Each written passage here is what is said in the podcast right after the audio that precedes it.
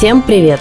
Это подкаст в предыдущих сериях, и мы его ведущие. Продюсер и автор канала «Запасаемся попкорном» Иван Филиппов и директор по спецпроектам «Кинопоиска» Лиза Сурганова. Как вы, наверное, заметили, была небольшая пауза в выпусках нашего подкаста. Пауза вынужденная, мы совершенно не собирались ее брать. Мы записали последний выпуск нашего подкаста про сериал «Миротворец», и записали мы его в 20-х числах февраля. И этот Подкаст должен был выйти 24 февраля. Мы немножко не успели в среду и решили выпускать его в четверг. Но, как вы все прекрасно понимаете, в четверг, 24 февраля, нам всем уже было не до того, и уж тем более не до сериала с названием «Миротворец», хоть это и, на мой взгляд, выдающийся образец антивоенной сатиры. Мы сделали паузу, и пауза это была, как Лиза правильно говорит, вынужденная. Она была связана не только, наверное, с тем, что нам казалось неуместным выпускать подкаст про сериалы и думать, в принципе, о развлечениях, но и с тем, что невозможно было сосредоточиться. Я честно признаюсь, вот я смотрю много сериалов, и мне все всегда пишут и спрашивают, мне говорят, Ваня, как ты можешь смотреть так много сериалов, когда ты все успеваешь? Вот я, кажется, за последние, получается, две недели, с 24 февраля, я не смотрел ничего. Просто ничего я не могу, у меня не получается. И это, конечно, для меня очень необычное состояние. Меня недавно только начали мысли обратно в слова складываться. И вот мы с Лизой решили, что, наверное, все-таки мы продолжим делать наш подкаст. И не в последнюю очередь, потому что вы просите нас об этом. Вы пишете нам письма, вы пишете нам в личку в Инстаграме, вы пишете нам в Фейсбуке. И для нас это важно, потому что оказалось, что наш подкаст, он не только информирует вас о сериалах, а играет какую-то еще более значимую роль. И на самом деле это для нас страшно важно и приятно. Да, я хотела сказать, что мы возобновляем э, записи выпуск нашего подкаста не потому, что мы решили сегодня, что теперь окей, и теперь можно, и в целом уже не важно, да. По-прежнему все происходящее нас очень глубоко волнует.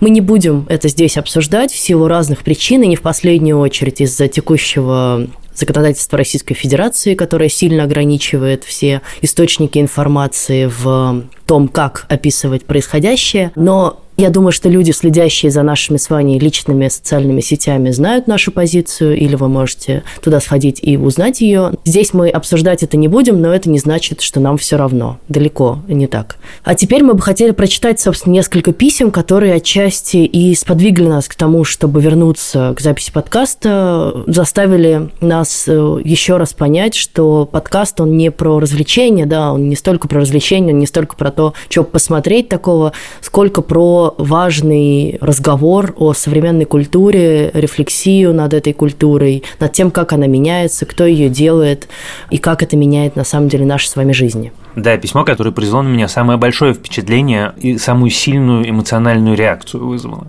Его пишет нам наша слушательница по имени Даша. Дорогие Лиза и Ваня, мне тоже никогда в жизни не было так физически плохо. Я никогда не испытывал такого ужаса. Я знаю, что очень сложно что-то делать сейчас, особенно что-то развлекательное. Но я скучаю по вашему подкасту. Это, наверное, про лучик света в темном царстве. Если вдруг вы сомневаетесь, вы нам очень нужны. Как Ванде Максимов нужны были ее кассеты с сериалами в детстве. Верю, что и мы вам нужны. Я была бы очень рада услышать ваши голоса в этом кошмаре. Спасибо вам за то, что вы были, и очень надеюсь, что вы еще будете. Берегите себя. Дорогая Даша, спасибо вам огромное за это письмо, потому что я повторюсь, не смогу правильно сложить слова в предложение, чтобы объяснить, насколько важно и насколько нужно нам это слышать и мне, и Лизе, и насколько это нас не только стимулировало, но и поддержало. А я прочитаю следующее письмо от нашей слушательницы по имени Наталья. Вот что она пишет. Дорогие Лиза и Иван, в эти темные и страшные времена просто знайте, пожалуйста, что мы, ваши слушатели и фанаты, очень ждем того прекрасного момента, когда получим уведомление о новом выпуске. И сразу станет легче. Появится надежда на 40-50 минут счастья от участия в беседе с классными людьми. Да, я вас слушаю, частенько мысленно с вами говорю. Я вас очень люблю, я вас очень жду. Я верю, что скоро появится сила и вдохновение. Я знаю, что мы справимся. Наталья, спасибо вам большое за эти слова. Я тоже верю знаю, что мы справимся, и э, какие бы ни были сейчас темные времена, точно настанут светлые. Главное, что я знаю, что тоже меня очень греет, это что наш подкаст слушали и слушают, и это тоже мы знаем из э, сообщений и писем, которые нам пишут с Ваней по обе стороны границы, и это такая вещь, которая на самом деле объединяет людей. Письмо от нашей слушательницы по имени Эльмира которая пишет «Большое вам спасибо за подкаст. Я уже настолько свыклась с вашими голосами, что в моменты тревоги, когда не могу уснуть, включаю любой ваш выпуск, успокаиваюсь и засыпаю. Надеюсь, звучит не крипово. Нет, звучит абсолютно не крипово. Обсудите, пожалуйста, сериал «Будет больно», пишет Эльмира. Еще как предложение, было бы круто, если бы в конце обсуждения каждого сериала выдавали наводку, чтобы еще похожего посмотреть. Ведь подкаст рассчитан на тех, кто обсуждаемые сериалы посмотрел, скорее всего, испытывает к ним симпатию или хотя бы интерес, и хочет посмотреть нечто подобное еще. Это, на самом деле, очень классная идея. Я не уверен, что это, это всегда у меня, например, будет получаться, но мы давайте попробуем. Да, я думаю, что сегодня как раз это получится, отчасти благодаря Эльмире, но и не только ей. На самом деле много слушателей писали нам про сериал «Будет больно», и в силу разных причин, опять же, мы решили именно его выбрать как первый сериал вот после такой небольшой паузы, и я думаю, что из нашего обсуждения сейчас будет понятно, почему, хотя, в общем, он не имеет, на самом деле, на первый взгляд, никакого отношения к текущей ситуации. Но мне-то кажется, что, на самом деле, если разобраться, он про всех нас с вами. Слушай, все нормально. Я разрулю. Как? Способ есть. Все путем. Хочется верить. Способа нет, все совсем не путем. Сериал «Будет больно», который вышел на телеканале BBC, э, главный его герой – это врач, находящийся на самой низшей ступеньке медицинской иерархии Великобритании. Он младший врач, он акушер-гинеколог, и он работает в государственной больнице. И это история о его работе, о его отношениях с его коллегами, о его отношениях с его э, мамой, и, разумеется, это центральная история сериала о его отношениях с его бойфрендом и о том, как его работа влияет на его любовную жизнь и, в принципе, на него как на человека. Да, на самом деле важно еще, что это сериал, в отличие от многих, наверное, медицинских сериалов, которые мы обсуждали или не обсуждали в этом подкасте, ну там, как, не знаю, «Скорая помощь» или «Доктор Хаус», это сериал абсолютно автобиографический. Сценарий к нему написал Адам Кей, он же написал несколько лет назад и одноименную книгу «Будет больно», она стала абсолютно бестселлером в Великобритании.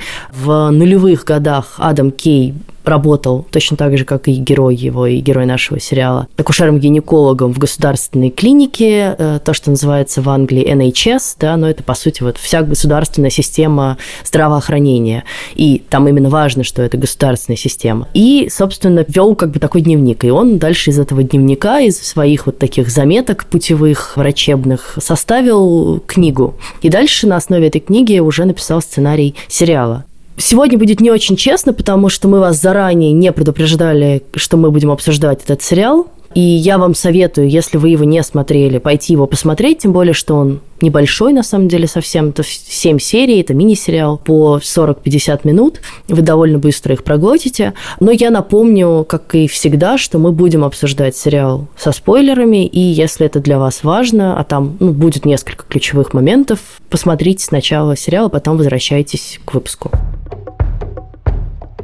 Что меня впечатлило в сериале? Это на самом деле очень интересный же момент, что главный герой всей этой истории, он, в общем, не лучший человек, мягко скажем. Я бы даже сказал, что он довольно плохой человек. И ты смотришь сериал и думаешь, вот Адам Кей взял и написал про себя честную автобиографическую книжку про все свои минусы. А потом все эти минусы, совершенно их никак не приукрасив, перенес на экран и Бен Вышел играет совершенно невероятно, конечно, сложного человека, который ни разу не хочет быть плохим, но по сути он, в общем, ведет себя как полный мудак, в принципе, со всеми, с кем он хотя бы по касательной, хотя бы как-то соприкасается, простите. И это, конечно, очень интересно, потому что за ним смотришь и думаешь, ну сейчас он сделает хорошо, сейчас он сделает хорошо, а он говорит, нет, не сделаю. Это действительно так, и, конечно, когда я смотрела сериал, я вспоминала очень многих героев современной культуры, здесь вспоминается и Шерлок, особенно в исполнении Бенедикта Камбербэтча, и Доктор Хаус, конечно, такие вот прожженные циники, но при этом как бы очень умные, талантливые, и наш герой действительно тоже такой, он как бы с одной стороны очень неприятный, циничный, местами прям хамоватый человек, с другой стороны, он талантливый, горящий своим делом врач, хотя, что тоже немаловажно, и чего на самом деле редко происходит с другими сериальными героями, допускающие ошибки, признающие, что он допускает ошибки, и ошибки эти, ну, поскольку это все-таки автобиографический сериал, э, имеют совершенно реальные и очень тяжелые последствия, как вы, наверное, понимаете, в таком сложном деле, как рождение детей. И еще я на самом деле думала, тут нас попросили советовать похожие сериалы, и мы этот сериал регулярно советуем и упоминаем, но, конечно, это очень похоже на сериал «Дрянь», потому что это такая тоже мужская версия «Дряни», и главный герой, ну, мало того, что формат сериала, где герой периодически разрушает четвертую стену, обращается прямо в кадре к зрителям и как бы рассказывает нам о том, что он думает, или как-то цинично, саркастически комментирует происходящее вокруг, но еще и герой, который действительно никак не может обрести какого-то счастья в личной жизни, и все, что он делает, на самом деле приносит всем окружающим его людям, в том числе и тем, которые его любят, постоянную какую-то боль и страдания. И он должен пройти довольно сложный путь с потерями, с какой-то абсолютной перестройкой своего мировоззрения, чтобы, наконец, обрести какую-то твердую почву под ногами. Ты знаешь, вот это на самом деле интересно. Дрянь все-таки главная героиня искала любовь, а Адам, вот это мое стойкое ощущение, начиная с первой серии, он старательно ее разрушает, потому что вот все его разговоры с бойфрендом ты ждешь, ну вот сейчас он скажет, сейчас он скажет, что ему было тяжело, что у него сложности на работе, что значит он переживает чудовищную трагедию из-за этой девочки, которую он отправил домой, у которой родился недоношенный ребенок. А он вместо того, чтобы рассказать, поделиться, получить поддержку, он все это держит в себе, и ему плохо, и отношения его разрушаются. И я, честно признаюсь, дико на него за это злился, потому что я сижу, смотрю в монитор и говорю, ну поговори ты со своим бойфрендом. Вот рядом с тобой любимый человек, который тебе задает вопрос конкретный.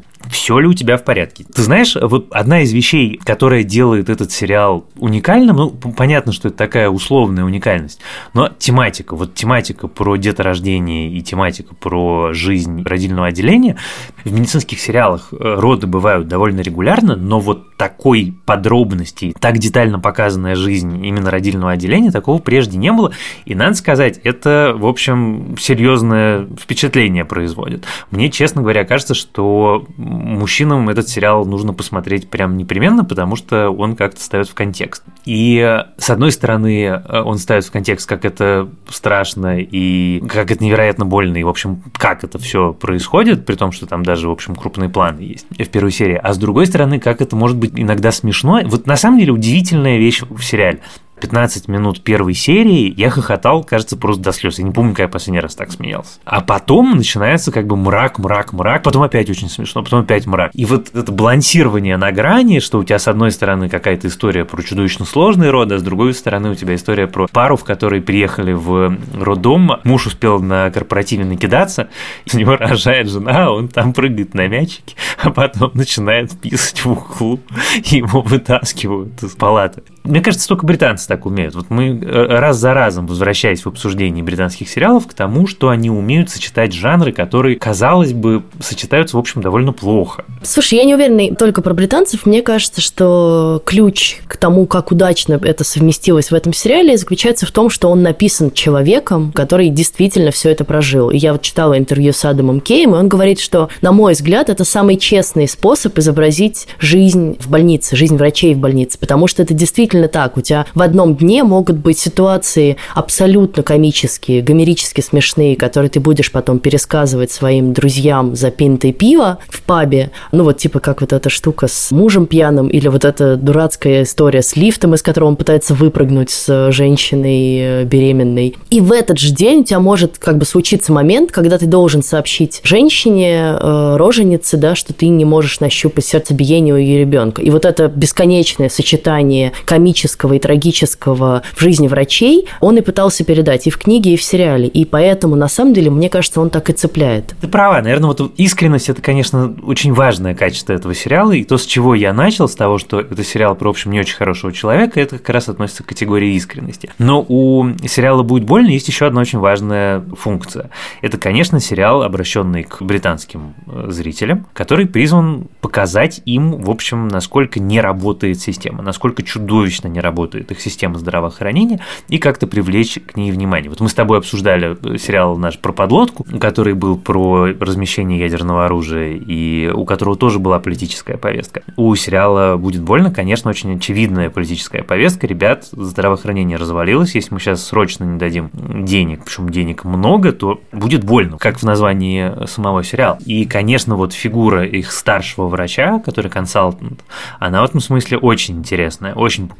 С одной стороны, очень компетентный врач, с другой стороны, он такой все-таки уже забронзовевший бюрократ, богатый, со всеми атрибутами очень богатого человека, и когда они готовятся к визиту министра, вот вся история с подготовкой родильного отделения к визиту министра, она такая, знаешь, родная, прям ты узнаешь все на свете. У меня в Москве рядом с домом была Академия бронетанковых войск, и туда, соответственно, периодически кто-то приезжал, и вот это вот, когда в 3 утра у тебя под окнами вдруг начинают срочно ремонтировать дорогу, ты, значит, вызываешь полицию, приезжает полиция, говорит, извините, там утром Медведев приедет, им, значит, велено все срочно починить. И ты вот прям, да, вот, вот оно, вот это мы все знаем. Окей, хорошие новости. Завтра приезжает министр, и вы пожмете ему руку. А, так вот почему вся больница сегодня в мыле.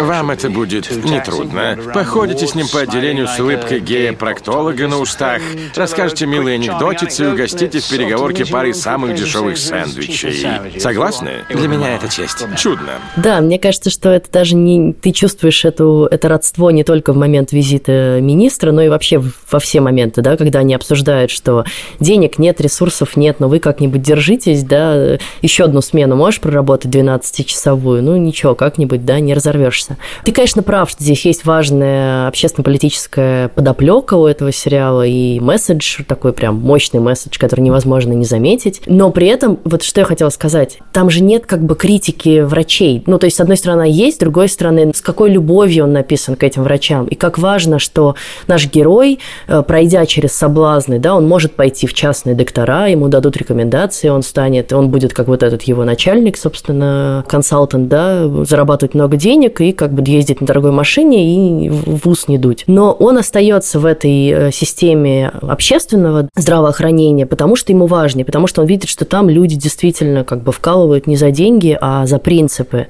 И э, вот меня это поразило, потому что вот здесь я почувствовала уже не родство с нашей культурой, потому потому что обычно у нас, э, ну, как бы такое в культуре отношение, да, к врачам, что, значит, они ничего делать не хотят и только те хуже сделают. И, конечно, вот в государственной медицине все скорее относятся очень скептически. И меня очень порадовало, что здесь взгляд такой, как бы, с одной стороны, честный и, и пытающийся показать людям, смотрите, оно там, это очень тяжело, да, действительно, врачи проходят через депрессию, некоторые не выдерживают и уходят из этой жизни, кто-то уходит из профессии, кто-то рыдает каждый день в раздевалке но тем не менее это люди, которые действительно относятся к своему делу с большим пиететом, уважением, действительно хотят спасать жизни людей. Я думаю, что этот месседж еще очень такой стал важный после пандемии, конечно, в которой тоже, собственно, NHS, вот этот э, общественное здравоохранение Великобритании сыграло большую роль, ну, именно для британцев. Да, ты знаешь, мне кажется, что когда он в финале принимает решение о том, что он все-таки не пойдет в частную практику, для него еще это очень важно, потому что он понял, что частная практика и вот эти частные роддома для очень богатых, они неэффективны в кризисной ситуации. Ведь это же тоже очень важная история. Про то, что если у вас роды без осложнений, у вас все хорошо, то, конечно, вам лучше рожать в частной клинике, где вам, значит, принесут ризотто из спаржи, несмотря на то, что не сезон. И там все это еще так подчеркнуто, что они такие все из себя роскошные. И когда он приезжает на парковку, и это не просто его там старшая начальница какая-то выходит из роскошной машины, а это акушерка выходит из роскошной машины. Потому что она получает в этой клинике, значит, такие космические совершенно деньги.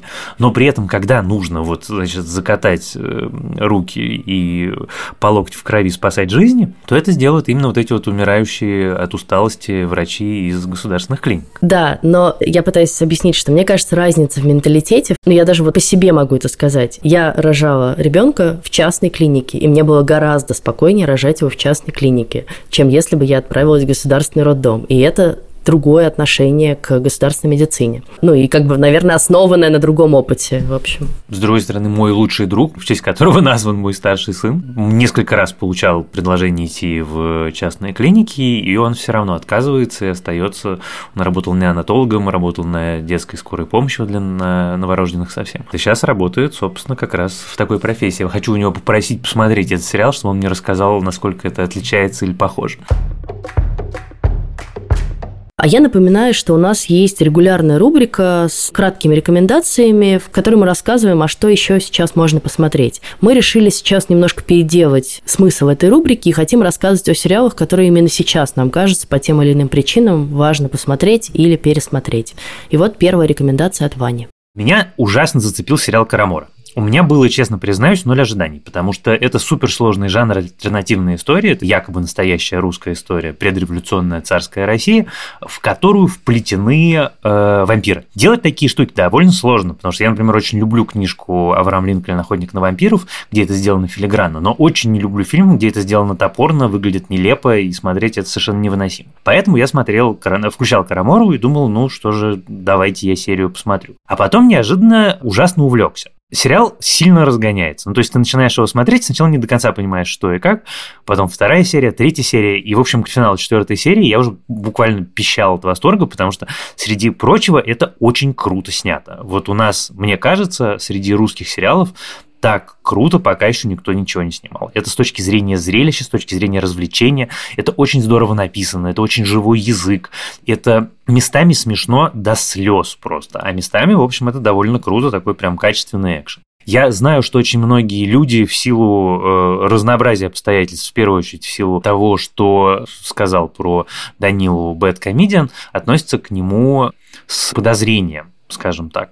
Мне кажется, это, во-первых, очень несправедливо, во-вторых, этот сериал, он, в общем, э, свидетельство того, что у нас появился режиссер, который умеет круто снимать. Вот он умеет снимать крутой, развлекательный экшен, и это, честно признаюсь, ужасно меня обрадовало. И я его рекомендую.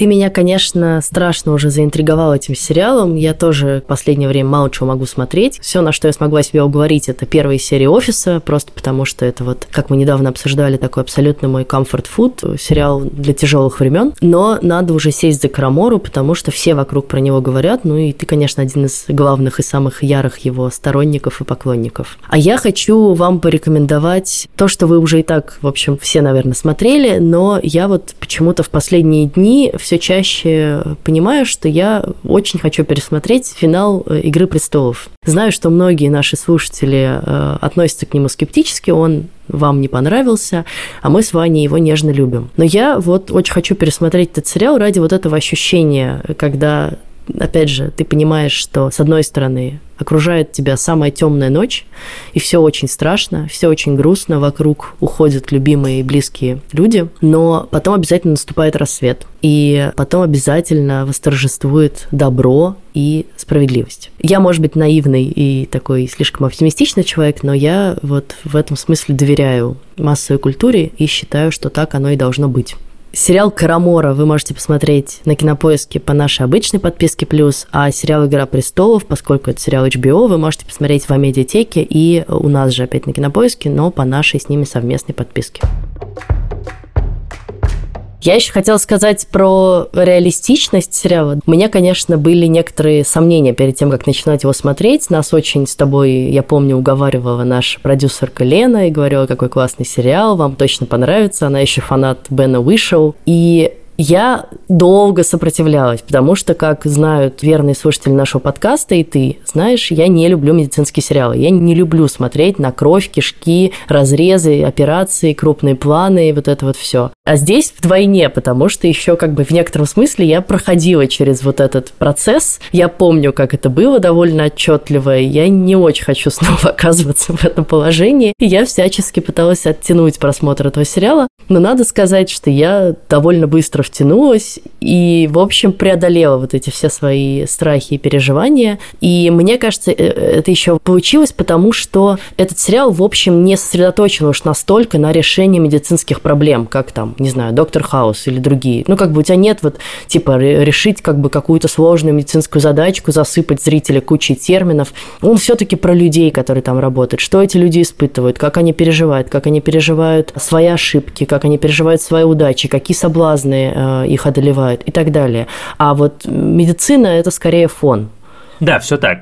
И на самом деле это, конечно, делает сериал как раз гораздо более интересным и гораздо более содержательным, потому что он не просто человеческий. Там каждый герой, включая второстепенных, это персонаж, такой полноценный, серьезный персонаж. Вот есть тревожная медсестра, нетревожная медсестра, есть, значит, вот эти вот студенты, которые появляются, пациентки какие-то очень интересные, вот от, трагических до, конечно, гомерически смешной сцены женщины, которая решила сделать предложение, засунув в себя э, коробочку с обручальным кольцом. С другой стороны, я читаю новости, поэтому я знаю, что, в общем, и в российской практике такие случаи встречаются. Чего только люди в себя не засовывают. Да, чего только люди в себя не засовывают. Но я знаешь, про что подумал? Я подумал, что мы с тобой вот уже полчаса разговариваем про Бена Уишоу, который невероятный и у которого потрясающая роль, и разговариваем про мир этого сериала, но не разговариваем про лучшую героиню, которая, на мой взгляд, самая классная, что вообще есть в сериале. Это девушка, вот, которую зовут Шрути. Ты на нее смотришь, она старается, она борется, она ну, как бы не сдается. И вот ты вместе с ней проходишь этот путь до конца. Я так надеялся, что она, ну, как бы, что этого не будет. Я даже, честно признаюсь, про это не думал. Она не производила никогда впечатление человека, который не выдержит. Но вот это то, что называется faces of depression. Faces да? of depression. Абсолютно. Да, это как раз вот вещь, которую я хотел сказать. Это же вот ровно то, про что говорят э, и специалисты, и люди, которые когда-либо в своей жизни испытывали депрессию, что снаружи не видно, и поэтому нужно быть особенно внимательным к своим близким, которые находятся в таких сложных стрессовых ситуациях или работают на таких сложных стрессовых работах. Нужно внимательно, нужно с ними разговаривать, нужно пытаться ну, что-то делать, потому что человек, который совершит самоубийство, он накануне выглядит точно так же, а может быть и более счастливым. Да, но тут же, знаешь, это не случайно мы именно к ней так проникаемся симпатией, потому что драматургически там это все довольно хитро сделано, в том смысле, что с одной стороны, как бы главный герой – это Адам, герой Бена вышел, а с другой стороны, мы именно с, вместе со Шрути начинаем путешествие в мир вот этой больницы, потому что он ей начинает объяснять, чего тут как устроено, потому что она вот только-только появилась, и месяц никто не обращает там внимания, и, соответственно, через нее он нам это все объясняет, и мы как бы с ней проходим все эти стадии. Сначала полного ужаса, да, и шока от того, что надо делать, от того, как как бы обращаются с пациентами, от того, как пациенты обращаются с врачами, сколько всего надо успеть, сколько на тебя падает работы, сколько бумажек еще надо заполнить. Вот это же тоже, да, важные вещи, которые мы еще не поговорили. Очень много отнимающее времени у врачей. Вы наверняка были у врачей, которые большую часть времени приема заполняют бумажки. И постепенно вместе с ней, да, мы наполняемся вот этим цинизмом, ну, как бы вот таким, мы это уже видели, но это уже ничего особенного. Она учится быть врачом, но при этом она, конечно, как сказать, закостеневает внутри. И, в общем, то, к чему она приходит, это грустный очень выход, но это тоже, такое тоже бывает, да, можно не справиться с этим. Мне очень нравится еще один женский персонаж. Это ее начальница, которая, как бы, с одной стороны, тоже такой циник прожженный, а с другой стороны, она говорит, ну да, не все справляются, но как бы взяла себя руки в ноги и давай пошли работать, я давай там подхвачу, еще что-то. Я вот очень люблю таких людей, которые все понимают, но несмотря ни на что, они готовы переть до конца и пытаются всех еще немножечко встряхнуть и напомнить, что как бы, да, вообще никто не говорил, что будет легко, но надо это собраться и двигаться вперед. В больнице три с половиной врача и бюджет 12 фунтов. Хочешь это изменить, иди в министры, потому что мы тут ни хрена сделать не сможем. Ну и что будем делать? Пойдем работать, наверное. А дерево рано или поздно перестанут поливать, и оно тоже погибнет. Я вот еще хотела дополнить к тому, что мы обсуждали, что в сериале есть общественно-политический месседж, да, вы не обращаете внимания на то, что действие сериала происходит как бы в нулевых. Ну, то есть, да, оно происходит в нулевых, потому что и книга была тогда написана, и э, действительно система тогда по-другому работала. И если почитать британскую прессу, то там можно много чего разобрать, а почему именно этот период, а почему именно в этот период все было так тяжело, там как бы Гордон Браун, консервативная партия у власти. Но, как мы с с Ваней всегда говорим, все сериалы, которые говорят про исторические события, они все равно говорят про современность. И как бы смотреть в них надо на вещи, которые резонируют с сегодняшним днем. Поэтому как бы не ведитесь на это. Ну да, и в этом сериале, конечно, с сегодняшним днем резонирует очень много всего. Мне очень понравилась в рецензии Guardian мысль о том, что в этом сериале удивительным образом визуально и вот такими режиссерскими решениями, актерскими решениями передана усталость. Ты эту усталость их такую черную, страшную, просто э, вот когда ты в полу таком измененном состоянии находишься, ты ее чувствуешь физически. Тебя из нее периодически вытаскивает какой-нибудь невероятно смешной диалог или безумная сцена или что-то ужасно такое смешное или наоборот шокирующее, но вот ты все время в нее погружаешься, ты ее сам чувствуешь вместе с своими героями. Это же и в цветовых решениях, и в том, как камера работает. Это во всем это придумано, сделано, исполнено таким образом, чтобы создать вот ту самую атмосферу, в которой живут наши главные герои. Да, ну и, конечно, говоря про разные уже режиссерские визуальные решения, я не могу еще не сказать про саундтрек к сериалу, который, мне кажется, совершенно отличный. А, во-первых, многие песни из нулевых, из нашей с Ваней юности, которые очень приятно сейчас слушать. Ну и, во-вторых, для меня отдельно было приятно, что курировал, э, собственно, создание этого саундтрека один из моих любимых музыкантов ever, Джарвис Кокер, э, лидер группы Pulp, тоже горячо мною любимый, и, собственно, им написано несколько композиций, ну и всегда приятно видеть, э, знаешь, э, любимых людей в титрах. Да, это правда, там музыка очень-очень добавляет.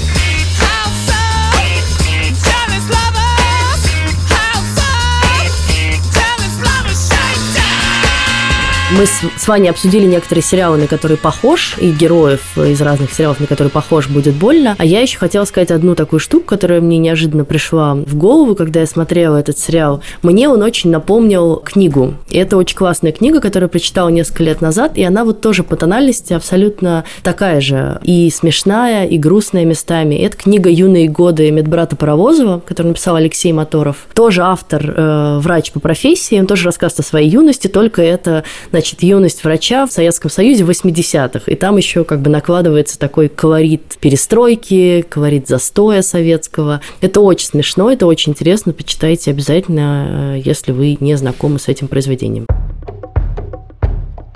Вернувшись однажды, мы уже не планируем больше брать пауз и планируем Но мы надеемся, наш подкаст регулярно. Да. Что нам не придется. Понимая все, что происходит вокруг, мы все-таки надеемся и планируем приложить все для этого усилия, чтобы снова выходить э, регулярно и снова регулярно рассказывать вам про важные с нашей точки зрения сериал. И в следующий раз мы, наконец, обсудим сериал «Наследники».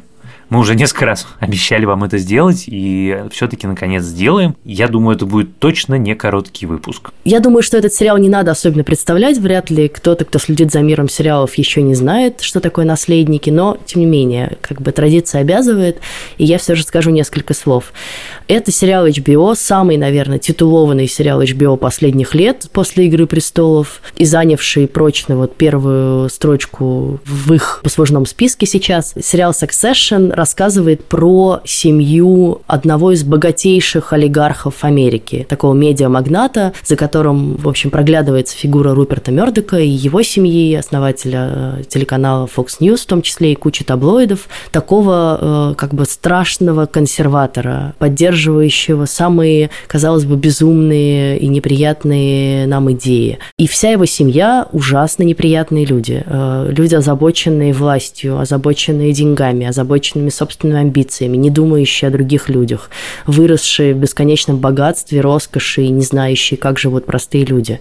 Но, тем не менее, несмотря вот на все отвращение к ним, ты за три сезона проникаешься к этой семье какой-то невероятной симпатией, потому что по-человечески это все страшно несчастные люди. И мы с Ваней подробно обсудим, почему же так происходит и в чем же секрет такого успеха ошеломительного сериала «Наследники». А я повторюсь, что они взяли, по-моему, все возможные премии, которые есть, и продолжают их брать, и соревнуются сами с собой в разных номинациях. В общем, поговорим про это все подробно. Этот сериал можно посмотреть в России в Амедиатеке и на Кинопоиске по нашей с ними совместной подписке.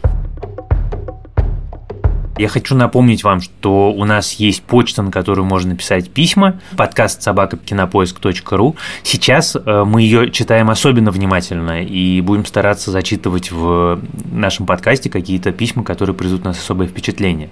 Кроме того, у нас есть группа в Фейсбуке, куда вы можете нам писать, где мы смотрим, что вы пишете. Слушайте нас, пожалуйста, на всех платформах. Яндекс Музыка, наша любимая, Apple Podcasts пока еще у нас есть, ну и так далее по списку. Пишите комментарии, ставьте оценки, это тоже важно, не ради нашего тщеславия, а просто чтобы больше людей узнало про наш подкаст. У нас с Лизой есть наши частные инстаграмы, в которых мы тоже пишем про сериалы. Может быть, сейчас именно сериальная часть у нас поставлена на паузу, но тем не менее мы там отвечаем, и там нам тоже можно писать. Да, наверное, немножко странно э, рекомендовать Инстаграм. Мы пишем этот выпуск э, буквально в один из последних дней официальной э, разрешенной работы Инстаграм в России. Дальше он должен быть заблокирован. Но мы с Ваней не собираемся покидать эту социальную сеть, пока это возможно. Но, тем не менее, если вдруг вы перестанете пользоваться Инстаграмом, есть еще наши телеграм-каналы у Вани. Собственно, как вы знаете, телеграм-канал «Запасаемся попкорном».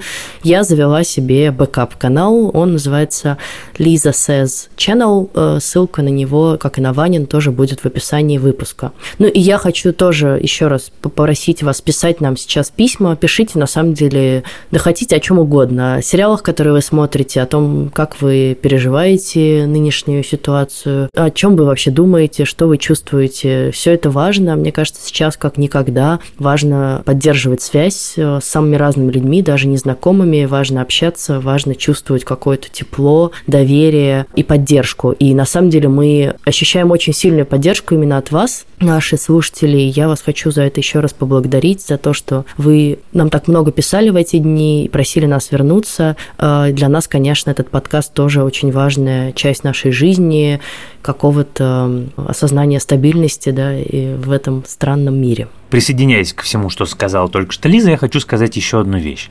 Мы у вас есть. Это тоже на самом деле важно. Мы с Лизой у вас есть. Вы на нас можете, пусть виртуально, но опереться, написать, спросить, сказать. По традиции я хочу поблагодарить людей, без которых этот подкаст просто был бы невозможен. Это наш продюсер Лена Рябцева и в этот раз э, звукорежиссер этого выпуска Ильдар Фаттахов. Ну и с вами были Лиза Сурганова и Иван Филиппов. До следующего раза. Пока.